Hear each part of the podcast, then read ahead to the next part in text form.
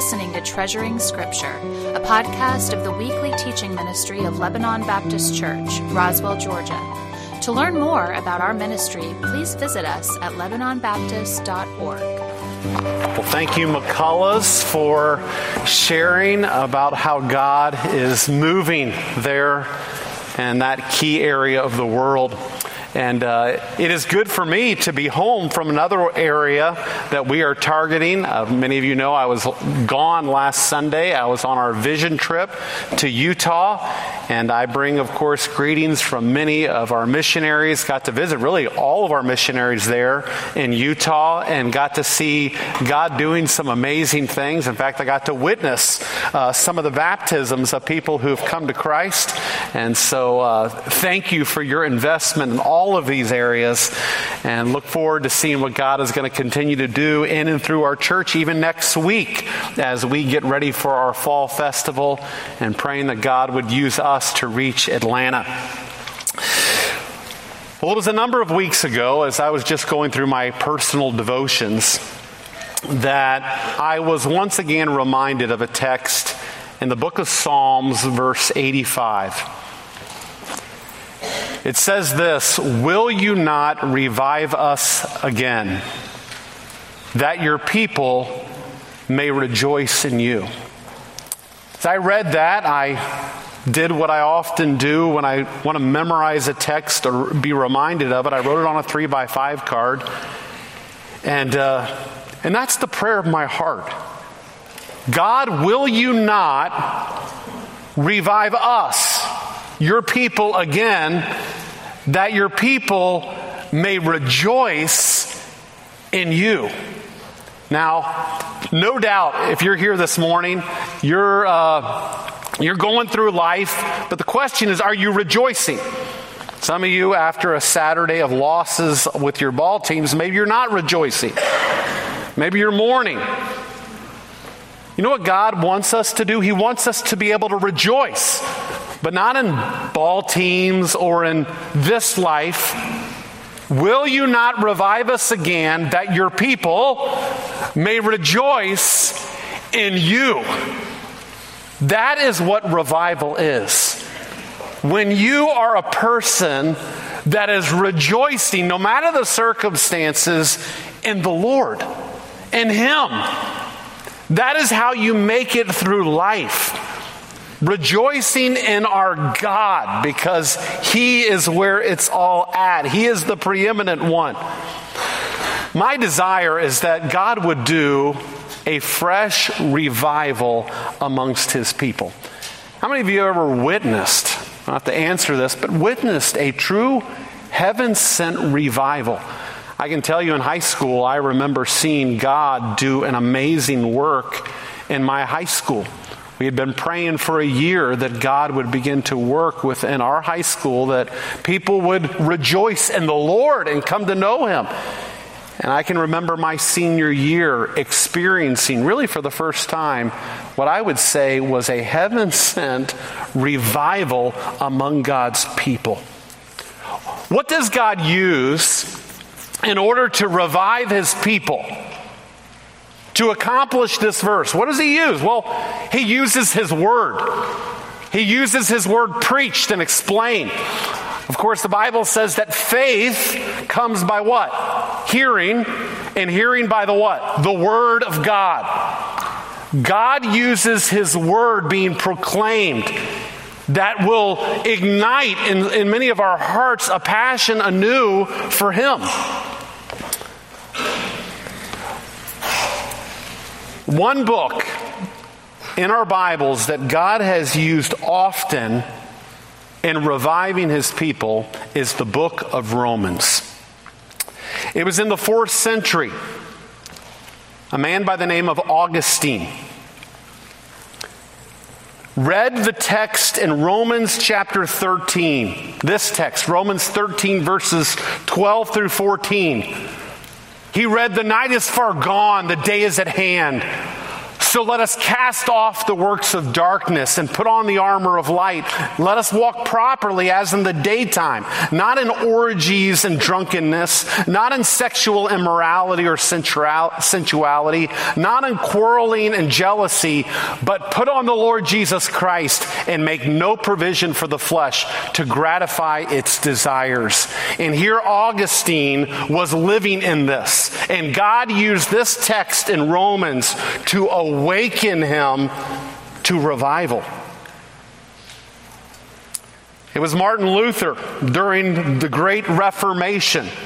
It was as he studied Romans and he began to grasp its presentation of justification by faith that God ignited the Protestant Reformation by people understanding the truths that were given there in the book of Romans. John Wesley, Wesleyanism. Many of you are familiar with him. John Wesley attended a Moravian prayer meeting, and as they were in that prayer meeting, they were reading Luther's, Martin Luther's preface to Romans. He had written a commentary on it, and they were explaining it. And it was at that meeting that John Wesley was converted and his life radically changed. In many ways, through Romans, even within our own assembly. Uh, Mark and Stephanie Crackmeyer have told us that it was through the study of Romans that as they were making their way through, that God ignited and, and brought them to faith in Christ. My prayer is as today we begin a series in the book of Romans, is that God would move amongst Lebanon Baptist Church and would revive us again. That God's people would rejoice in Him. Let me ask that you would pray that prayer that God would revive his church. This morning, we begin a series on the book of Romans. We will uh, dive into it. There'll be times that I may pull away for a little bit and do a side series, but today we get a chance to begin that journey. So, where do we begin? How do you start? Well, let me give you just some quick background information, and we will have much more introductory material as the series progresses. What do we know about this letter to the Romans? Well, of course, we're going to learn that it was written by the Apostle Paul. And uh, written by Paul, but of course, many of us know that it is inspired of God. So, what Paul wrote was none other than what God wanted written, so that what he recorded was none other than God's word to us. So it was written by the Apostle Paul. It was written to the church in Rome. Now, when I say the church in Rome, I'm not meaning the Catholic Church, was, which was not uh, in existence at that time. It was a church that they had embraced the gospel, and it was a mixture of both Jews and Gentiles, non Jews, who had been coming to faith. And we know that it's a mixture, is because later you, when you get to the end of Romans, he's discussing issues that came as a result of having Jews and Gentiles within the same congregation. Read Romans 14 and 15. Paul he had not planted this church, neither had he visited it. He was hoping, as we'll find out in the letter, to at some point use them as kind of a launching point for more of ministry. His desire was to get to Spain at some point. So, this church, not having been founded by him, probably had been founded by believers who had come to Christ, possibly even after the day of Pentecost when Peter preached that sermon and people were from all over the world. As they came to Christ, they took the gospel out, and somehow a church got planted there in Rome and was growing and maturing. We also learned that it was written from Corinth. Not too far away. Of course, many of you know where Italy is. Of course, right across, uh, you could say the uh, Adriatic Sea was the, the country of Greece, and right in the middle of Greece was Corinth. And we believe that it was written from Corinth because we hear him talk about Gaius and Phoebe and Erastus, who were people who were at the church at Corinth. So it's really clear this is where it's coming from. It was written around AD 57. I say around there that you have like a little ballpark time period. They believe that it was written around this time during a three month stay that Paul had while he was there in Greece. We know of these dates we know of Paul's somewhat chronology of when he lived and when he, when he uh, served in various cities because of our Bibles and it explaining his missionary journeys, but also due to archaeological confirmation. In the book of Acts, it talks about how Paul stood before a man by the name of Gallio. And as he stood before Gallio, we know that he, he uh, he was under his particular jurisdiction, but as you study your uh, Bible and you study archaeology, you figure out that Gallio only lived for or, or only served for about one year in Corinth.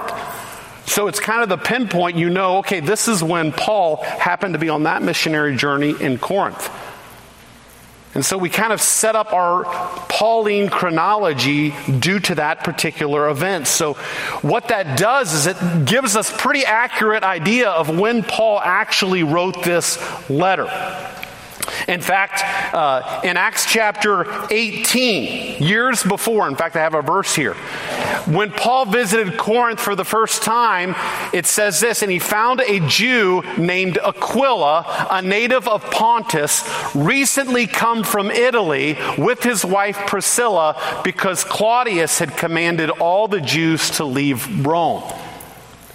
So we know on Paul's second missionary journey, there was a couple that was there in Corinth who ended up having to leave Rome because of Claudius, who was the emperor, had expelled all the Jews. We know when Claudius was reigning, and we know that he kicked people out for a certain amount of time. In fact, it was the next generation, a Roman historian by the name of Suetonius seem to reference Claudius' expulsion of Jews.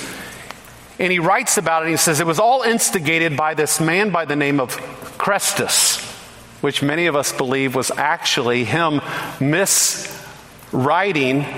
It was in reference to a dissension about Chrestus. No, Christos, who had caused great turmoil in Rome because in the, in the Jewish synagogues, people were hearing about Christ. And there were now dissensions back and forth within those synagogues. So, what did Claudius do? He's just going to kick the Jews out of Rome. So, what happens is when you get to AD 57, what you're realizing is the church in Rome that Paul's writing to because Claudius had died, now the Jews who had been expelled were starting to return there, and the congregation there in Rome was now getting an influx of the Jews who were moving back into the area. So you got these Jews, and you got these Gentiles, and you have possible dissensions that could arise. And so we know it's being written during this particular period. Why was it written? Well, it was written for three main reasons. There's probably a numbers of reasons, but it was written to promote unity amongst the church. It was written to solicit help because he wanted help to take the gospel far beyond Rome. And finally, it was written so that they would glorify God and that more people would glorify God. And the final thing I'll just give you as a basic uh, background data it was written on the theme of the gospel, the great message of God. What are we going to do today? During our remaining time, I would like to begin to explore the interior of this book by looking and examining the salutation say the salutation those of you who've taken english uh, grammar and have had to write letters normally the salutation is the greeting the to and the from so today let's look at romans chapter 1 Now, uh, as a side note, many of you know that oftentimes when I start a series, I do buy a journaling copy of the book of Romans. And if you're interested in getting a copy of this, uh, we bought 50 of them, and they're on the back table by the offering box. Uh, they cost $5. You can just put it in the offering box. You can also order them on Amazon if you want to and have them at your house tomorrow uh, for a dollar more. Okay, so if you want to do that, let me encourage you. Uh, we will be making our way through the book for a time, and this gives you a place to write your notes. But let me read to you from Romans chapter 1, verses 1 through 7. Paul, a servant of Christ Jesus, called to be an apostle set apart for the gospel of God, which he promised beforehand through his prophets in the Holy Scriptures, concerning his son, who was descended from David according to the flesh, and was declared to be the Son of God in power, according to the Spirit of holiness by his resurrection from the dead. Jesus Christ our Lord through whom we have received grace and apostleship to bring about the obedience of faith for the sake of his name among all the nations, including you, who are called to belong to Jesus Christ. To all those in Rome who are loved by God and called to be saints, grace to you and peace from God our Father and the Lord Jesus Christ. Will you pray with me? Father, guide me as I explain these verses. Would you help us to behold wondrous things out of your law? And Lord, may we be changed as a result. Will you not revive us again, that your people may rejoice in you? Amen. How do you introduce yourself?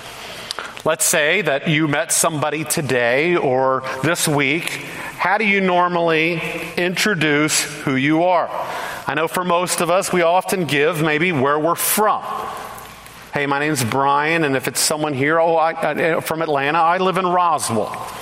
Uh, or if it's uh, they're, they're from Roswell, oh I, oh, I live off Cox Road. Or, uh, or let's say you're in Florida, and I'm from, I'm, I'm from Florida, and I, I, meet somebody. Oh, I'm Brian. I, I was born in Miami, Florida. Or uh, I, know, I, was out in Utah this past week. Oh, uh, who are you? My name is Brian Peterson. I'm from Georgia.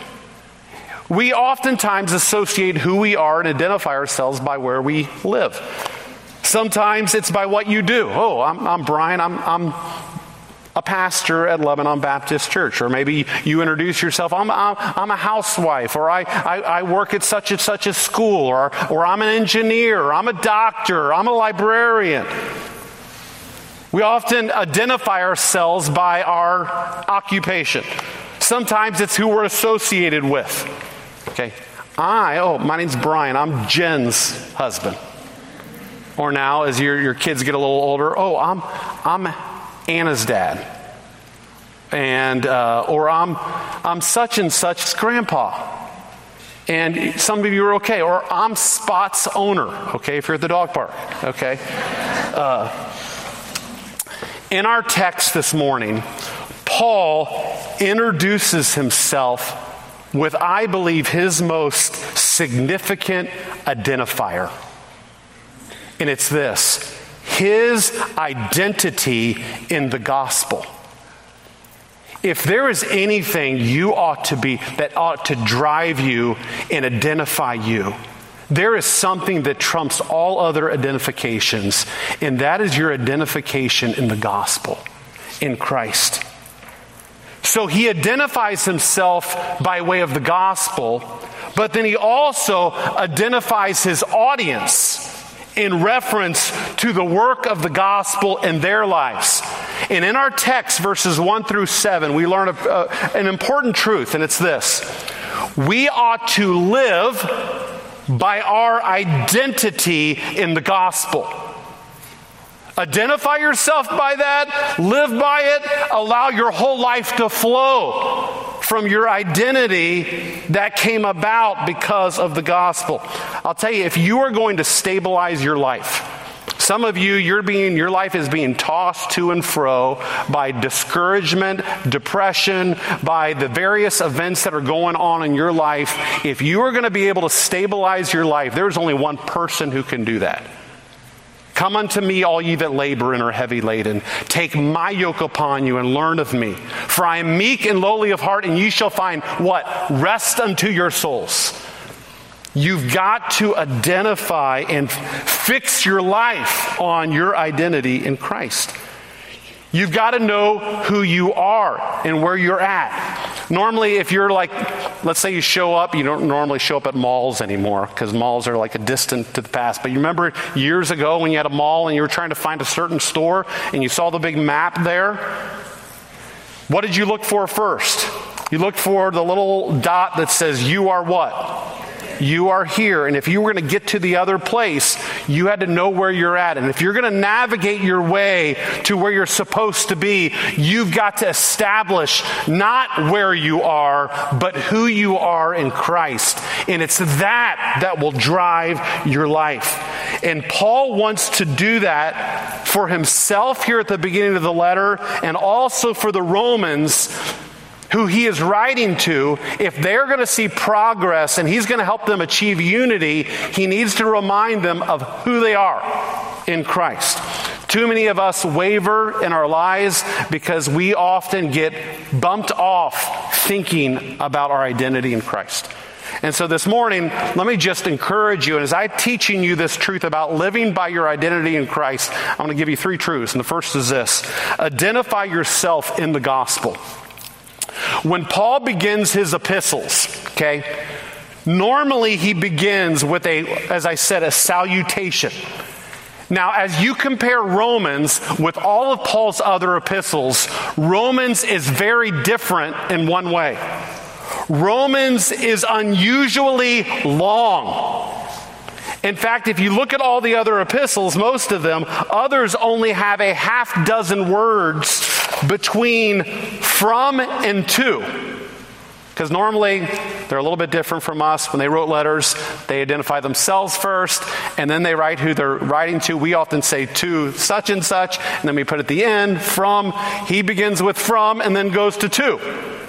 But in between that, Romans is different in that it has 71 words between the from and the to.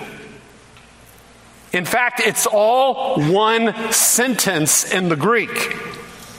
No doubt part of that reason that he spends extra time here is Paul hasn't visited this church but even more, he's seeking to lay a foundation of the gospel that he shared even from the beginning words that he gives to them. And in it, this little salutation, Paul foreshadows many of the themes in this book. In fact, the book starts with the salutation and it ends with a doxology.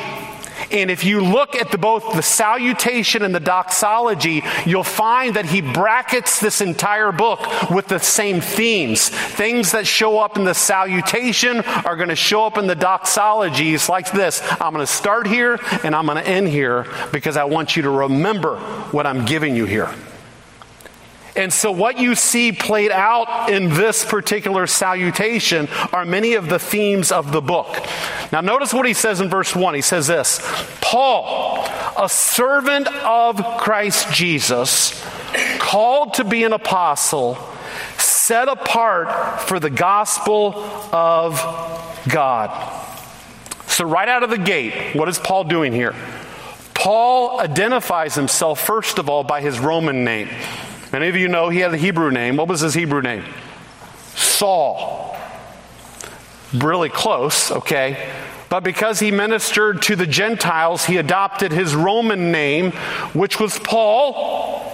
But then he identifies three aspects of the gospel's work in his life.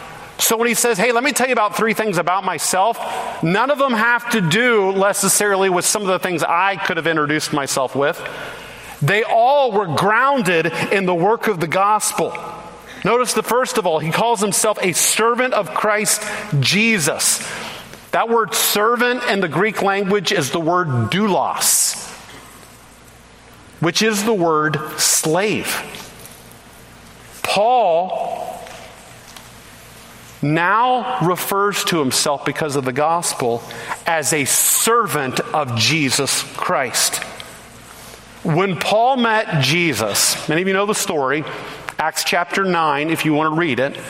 In Acts chapter 9, when he meets Jesus on the road to Damascus, his life is changed for good. He had served himself all of those years. But when he met Christ, you know what he wanted to live for? Christ. Everything is Christ. Lebanon Baptist Church right now, who do you live for? Who do you give your life for? Is it for you and your own promotion? Is it for you and your agenda for that day? Those who come to Christ and anchor their lives in the gospel realize that, you know what? I no longer have the reins of my life. For, for me to live is what? Christ. I am crucified with Christ. Nevertheless, I what? I live. Yet not I, but Christ lives through me. Your life is now no longer yours, it's all His. And that's what Paul did because of the gospel. He says, I am now a slave of Jesus Christ. Whatever He wants me to do, I want to do that. Who do you serve? Do you know Him? If you know Christ, of course, consider it and give your life to Him. So, not only that, he identifies himself as a servant of Christ, but he also identifies himself as one, it says, called to be an apostle. Now, it's interesting for him. His conversion happened at the same time of his appointment to an office. Many of you know that the day he came to Christ, Jesus also told him that he was going to be a vessel, a chosen vessel for him to take the gospel to the Gentiles and to kings and to all these people in the world.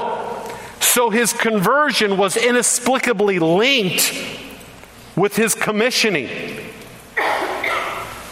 And so when he saw Christ, and he was commissioned by him, he had a new job. And, and, he says here, I was called to be an apostle. Just so you're aware, an apostle was someone who had some criteria in order to be apostle. They had to have seen the risen Christ. Okay? None of you in this room have seen the risen Christ. You've seen portrayals of the risen Christ, but none of you have seen him. Paul actually saw the risen Christ and had been commissioned by him. That's why you call him an apostle. There was a limited number of them. They were in the first century. That's why you don't call me Apostle Brian, okay? But he was an apostle and he was called to do that. And when he got called to do what he was called to do, that's how he identified himself from that point. Notice that he didn't say, Paul, a servant of Jesus Christ, a tent maker from Tarsus. He didn't associate himself as that. That wasn't his reality anymore. Yes, he was a tent maker and he was from Tarsus, but something that trumped whatever he did was this his spiritual calling. And that spiritual calling was this God has called me to spread the word of God to the Gentiles and to kings. And so I identify with that. That was his priority. Now, as a reminder, now, some of you may not have been called to be, I mean, all of you have not been called to be an apostle, but he has called you with a holy calling. If you are a Christian, you are to display that. And before you are an, an, attorney, and before you are a business owner, and before you are a student, if you have been called by Jesus Christ, you are a child of God who has been commissioned by Him to be, a, be someone who spreads His name to the ends of the world. That's your priority. I am called to be an apostle. It trumped his tent making, okay? What's your priority? What do you live for? So when he identifies himself, he says, number one, I'm a servant of Jesus Christ. I am called to be an apostle. What has God called you? And just study that whole idea of calling on your life. He has called you to certain things. He called Paul to be an apostle, and that's how he identified himself. But number three, he identifies himself as one set apart for the gospel of God. That term, set apart, could have been a little play on words with Paul. Remember before his conversion, he was part of a certain sect. You remember what the name of that sect was? He was a what? A Pharisee. What does the word Pharisee mean? It literally means this set apart. He was a set apart one. And when he says this, he could have been just playing on words. He says, I was someone who was set apart from the Gentiles. But now I have been set apart to the Gentiles for the gospel of God. That is what I live for. So he introduces himself in reference to the gospel work that God had put into his life and that he had been a recipient of. You have been set apart. If you're here today and you truly have call, been called by God into his family, you have been set apart to be, as I said, a someone who makes disciples. I mean, I have, when I was uh, installed as pastor here 10 years ago, uh, one of the gifts I got from a dear friend from my first ministry was he gave me a beautiful Mont Blanc pen. Okay. And that pen, since that day, has been set apart for certain types of writing. And I don't just use it all the time. I use it for specific things. It's set apart. You, in a beautiful way, have been set apart by God for what? You've been set apart by the gospel for the gospel. He redeemed you to display his glory to the world. And, and in order for you, as you progress in your spiritual life, the Bible says you are to add to your faith virtue. And what is virtue? Virtue is embracing your very mission of why you were created. You were created to display God's glory. And Paul, as he introduces himself, he roots this whole book in who he is in the gospel. The gospel changed his uh, entire trajectory. It did for Paul and it should for you. Do you personally see your new role as a servant of Jesus Christ? Is that how you identify yourself? Do you see your spiritual calling? Does that trump all your other callings? Yes, all of them are important, and God has asked you to exercise dominion on this earth, and He calls you to work. I'm not saying abandon whatever you're doing. What I'm saying is this prioritize whatever you're doing. But is the gospel the chief identifier of your life? More than you are a resident of Georgia or a Braves fan or Will's dad or a grandpa. Let me tell you, all of the other identifiers that you have in your life at some point will disappoint you and they will fail you.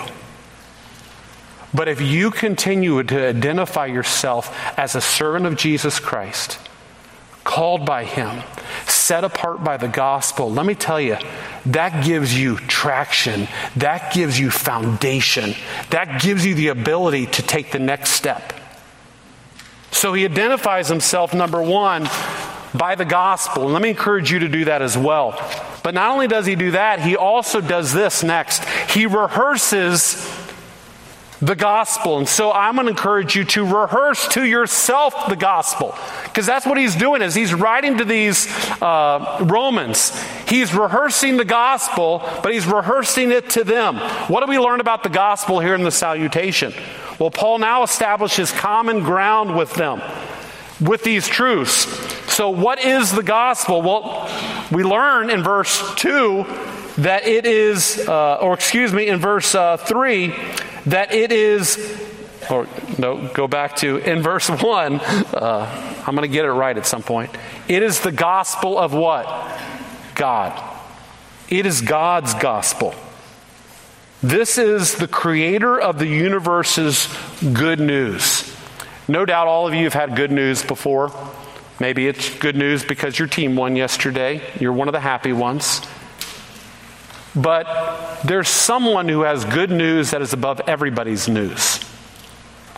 Okay, whenever Prince Charles was born years ago, that was good news to the realm of England. The king has been born, And it kind of trumped all probably all the other people that were born that day because that news was bigger in England than any other birth. When God has good news, it trumps every other good news. And the gospel is God's gospel. It is the greatest news that could ever, you could ever imagine. So, what is it about? It's, it's from God, it's about God. This great gospel news was something that not only was it good news, it was planned news. Look what it says in verse 2 which he promised beforehand through his prophets in the Holy Scriptures. The gospel is something that is the fulfillment of all of the Old Testament. Most of you have a Bible today, and your Bible is made up of 66 books. 39 of them are your Old Testament, and all 39 of those books are shouting to you and prophesying to you and telling you how God in His uh, in eternity past planned something, and that was to bring His Son into this world. And I'd encourage you, those of you who are investigating the claims of Christ, that you would investigate even the Old Testament and see how Jesus Christ was the fulfillment of all of those. So, the great news that Paul's pronouncing here was a God's gospel, but it was planned beforehand. Okay, going back to uh, King Charles, he will be coronated at some point. I think they've nailed down the date as next March. When he gets coronated, they will plan tons. It will be incredibly precise.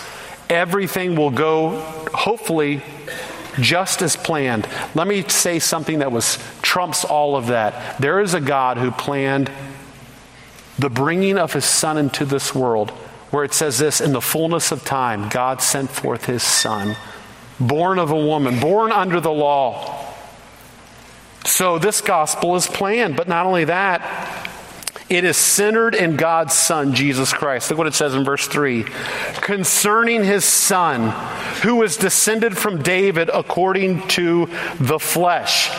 Here we find the nexus of the gospel. Who is the center of everything? It is God's Son. This shows us, too, that God initially is a relational being, He is a Son and He is one who relates to us and can know us and interact with us. It speaks of the Trinity. But Jesus is now identified in two stages. He is one descended from King David in the flesh. That, of course, was a fulfillment of God's plan. Many of you know that King David, the guy who slew Goliath, he wanted to build God a house one day. And he goes to Nathan. And he says, Hey, Nathan, can I build God a house? I want to build him a temple. And Nathan says, Oh, yeah, go ahead and do it. But then Nathan is told, Oh, you shouldn't have told him to do that. And so Nathan has to go back and says, David, I'm sorry, you can't build God his house. Of course, we know his son's going to build it, Solomon. But God says, You know what I'm going to do? I'm going to build you a house, God says.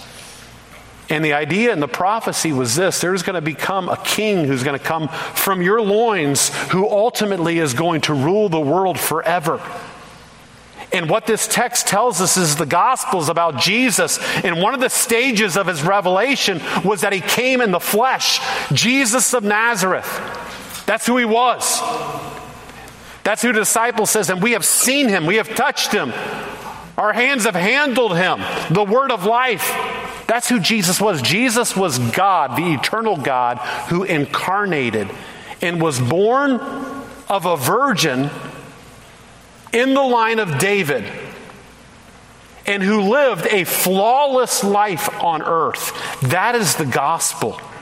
But not only did he show himself and reveal himself in the flesh as a son of David, the son of David, but he also unveiled his power at the resurrection. Look what it says in verse 4 and was declared to be the Son of God in power, according to the Spirit of holiness, by his resurrection from the dead, Jesus Christ our Lord.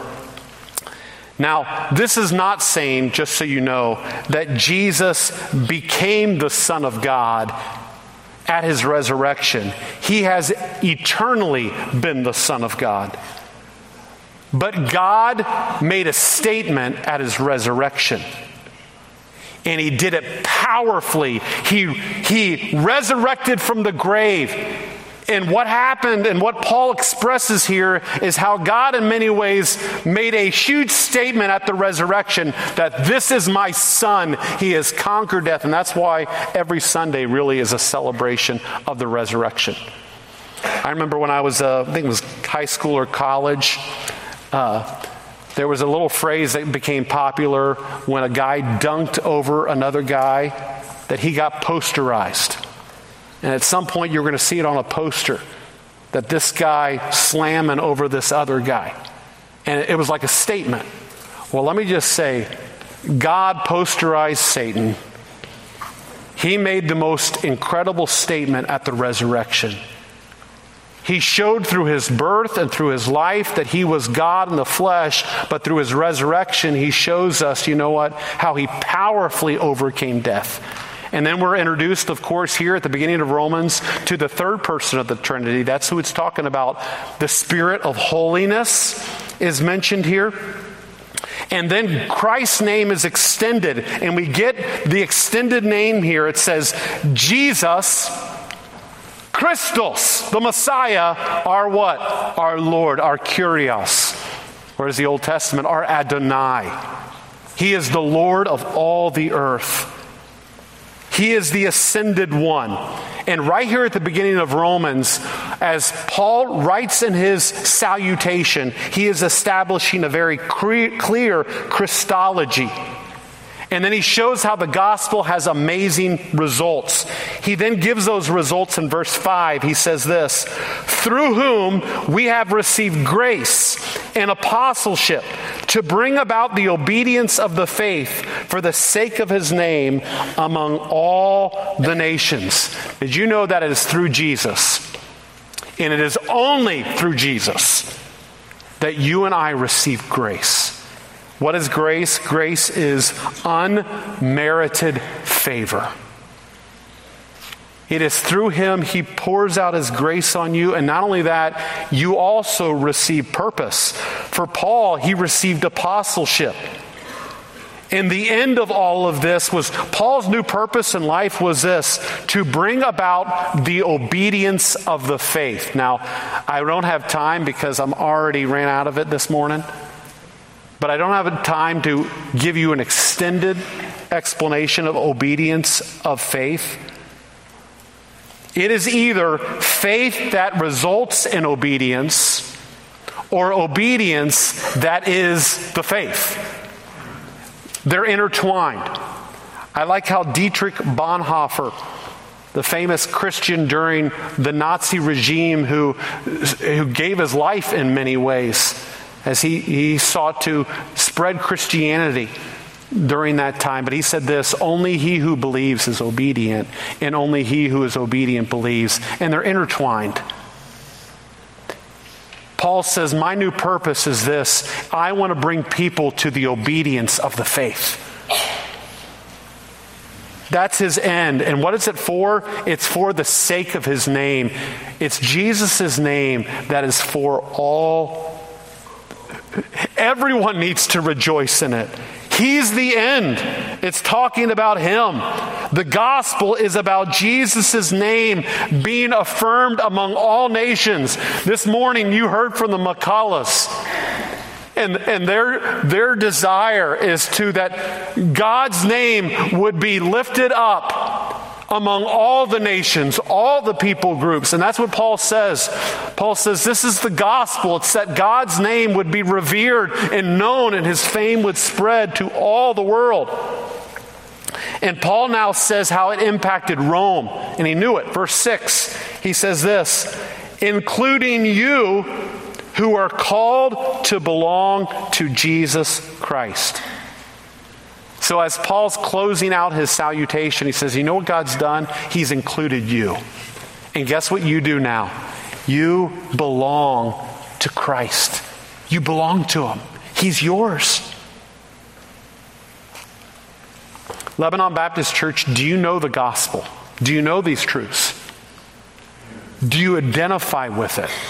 Are these what get you up in the morning? Are these what drive your life? Has that changed the entire trajectory of your life? Paul was going this way, and when he met the gospel, his life went this way. And he, that was the foundation of everything that he did. But he ends with this he doesn't simply identify himself in reference to the gospel, and he doesn't simply rehearse the gospel to them. Now, to the Romans, he identifies them in the gospel. Look what he says in verse 7, the last verse of our text. To all those in Rome who are loved by God and called to be saints, grace to you and peace from God our Father and the Lord Jesus Christ. As he writes these believers, he begins by identifying two key features about them. They're this you are loved by God. And number two, you have been called to be holy ones. These ideas are so intertwined. Notice that love precedes this God and His great love. Let God's love sink in to you. God loves you. You have been loved by God. But not only that, I mean, he'll explore love in Romans chapter 8. But you've been called to be holy ones. Your lifestyle should now show it. And then Paul, as he closes out the salutation, he extends two gifts to them that they get through God. And one of them is this grace. You know, normally, okay, normally in letters, if you were to write a Greco Roman letter, which many of you, you're not going to write a Greco Roman letter, but if you were at that day and you were to send a letter, you may have said, okay, Brian, a pastor from Roswell, sends you greetings. Paul doesn't use the word greetings. Whenever he opens his letters, he opens with a particularly Christian way of greeting somebody. He uses the word grace. And it's this that, that it, it so consumed him Grace is God's unmerited mercy to undeserving sinners. He says, Grace to you. God's given this to you. That's why I often send my letters. When I, in my letters, I say grace with you. As Paul often ends, he starts with grace and he often ends with grace. He says, Grace to you. You get this all through the gospel. He reminds them, You have received grace. And then, number two, he says, And peace. And notice, grace comes before peace. Peace is what comes as a result of you receiving grace. It is that blessed, you could say, that blessedness birthed from grace. And it all comes to you through the conduit, as it says at the end of verse 7, through God the Father and Jesus Christ, his Son. It is because it is because of what God's done that this whole relationship began. So I hate that it's I've taken too long, but Lebanon Baptist Church, as Paul opens this letter to Romans, in order for him to be able to navigate some of the greatest truths that he'll ever share, he establishes himself and he begins by identifying himself in the gospel by rehearsing the gospel to them and by reminding them that they have been recipients of the gospel and that it is because of who you are and it's because of grace you can do all of these things. You know, so often in my own counseling, in my own helping people, it's so easy to do this. You need to do this, you need to do this, you need to do this, and we give people a bunch of rules of what they need to do in order to see victory. You know, probably a lot of churches around Roswell today, there are going to be a lot of rules given. You need to do this, this, this. Where does Paul begin? Does he begin with the rules? No, he begins with the grace of God.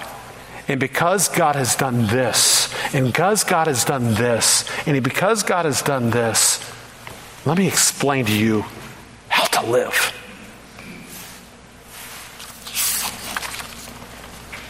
He identifies the truths of the gospel.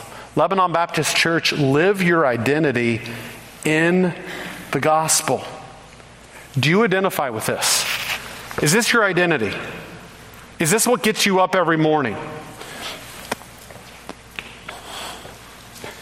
If the gospel does not consume you, Lebanon Baptist Church, if it is something that you don't think about every day, if it is not something you drink from and eat from and ground yourself to,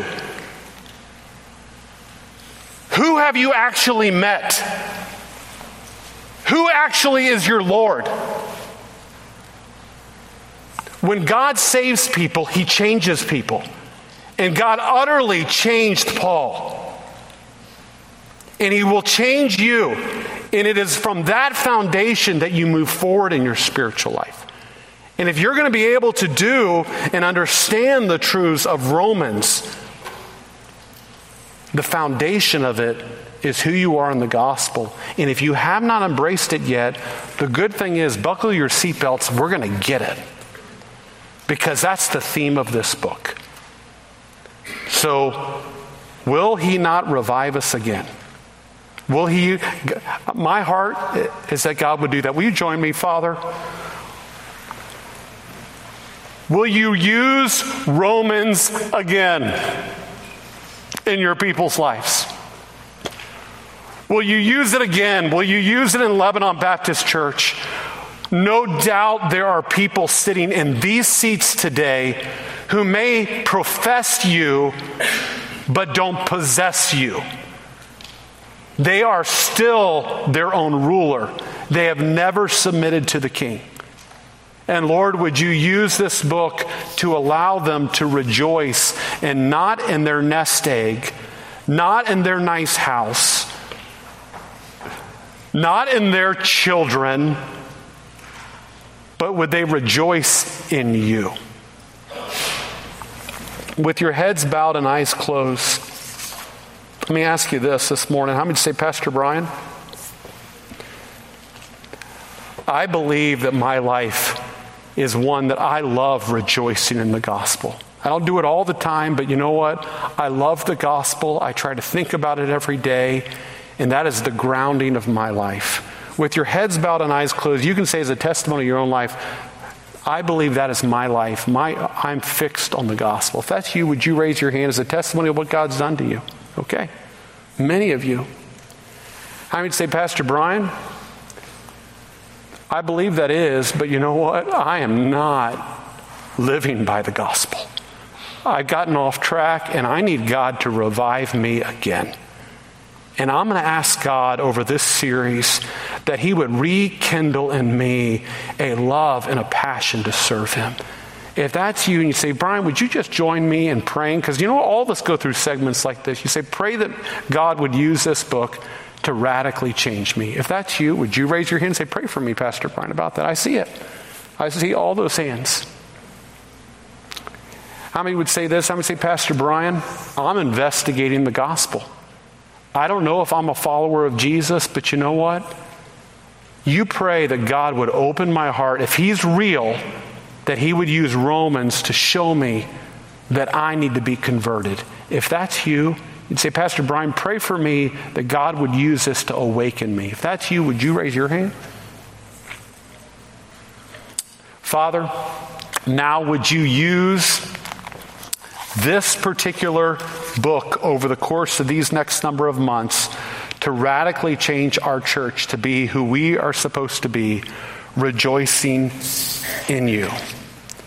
Now to him who is able to strengthen you according to my gospel, in the preaching of Jesus Christ, according to the revelation of the mystery which was kept secret from long ages, but has now been disclosed and through the prophetic writings has been made known to all nations, according to the commandment of the eternal God, to bring about the obedience of faith.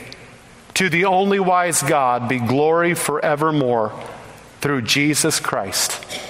Amen. You're dismissed.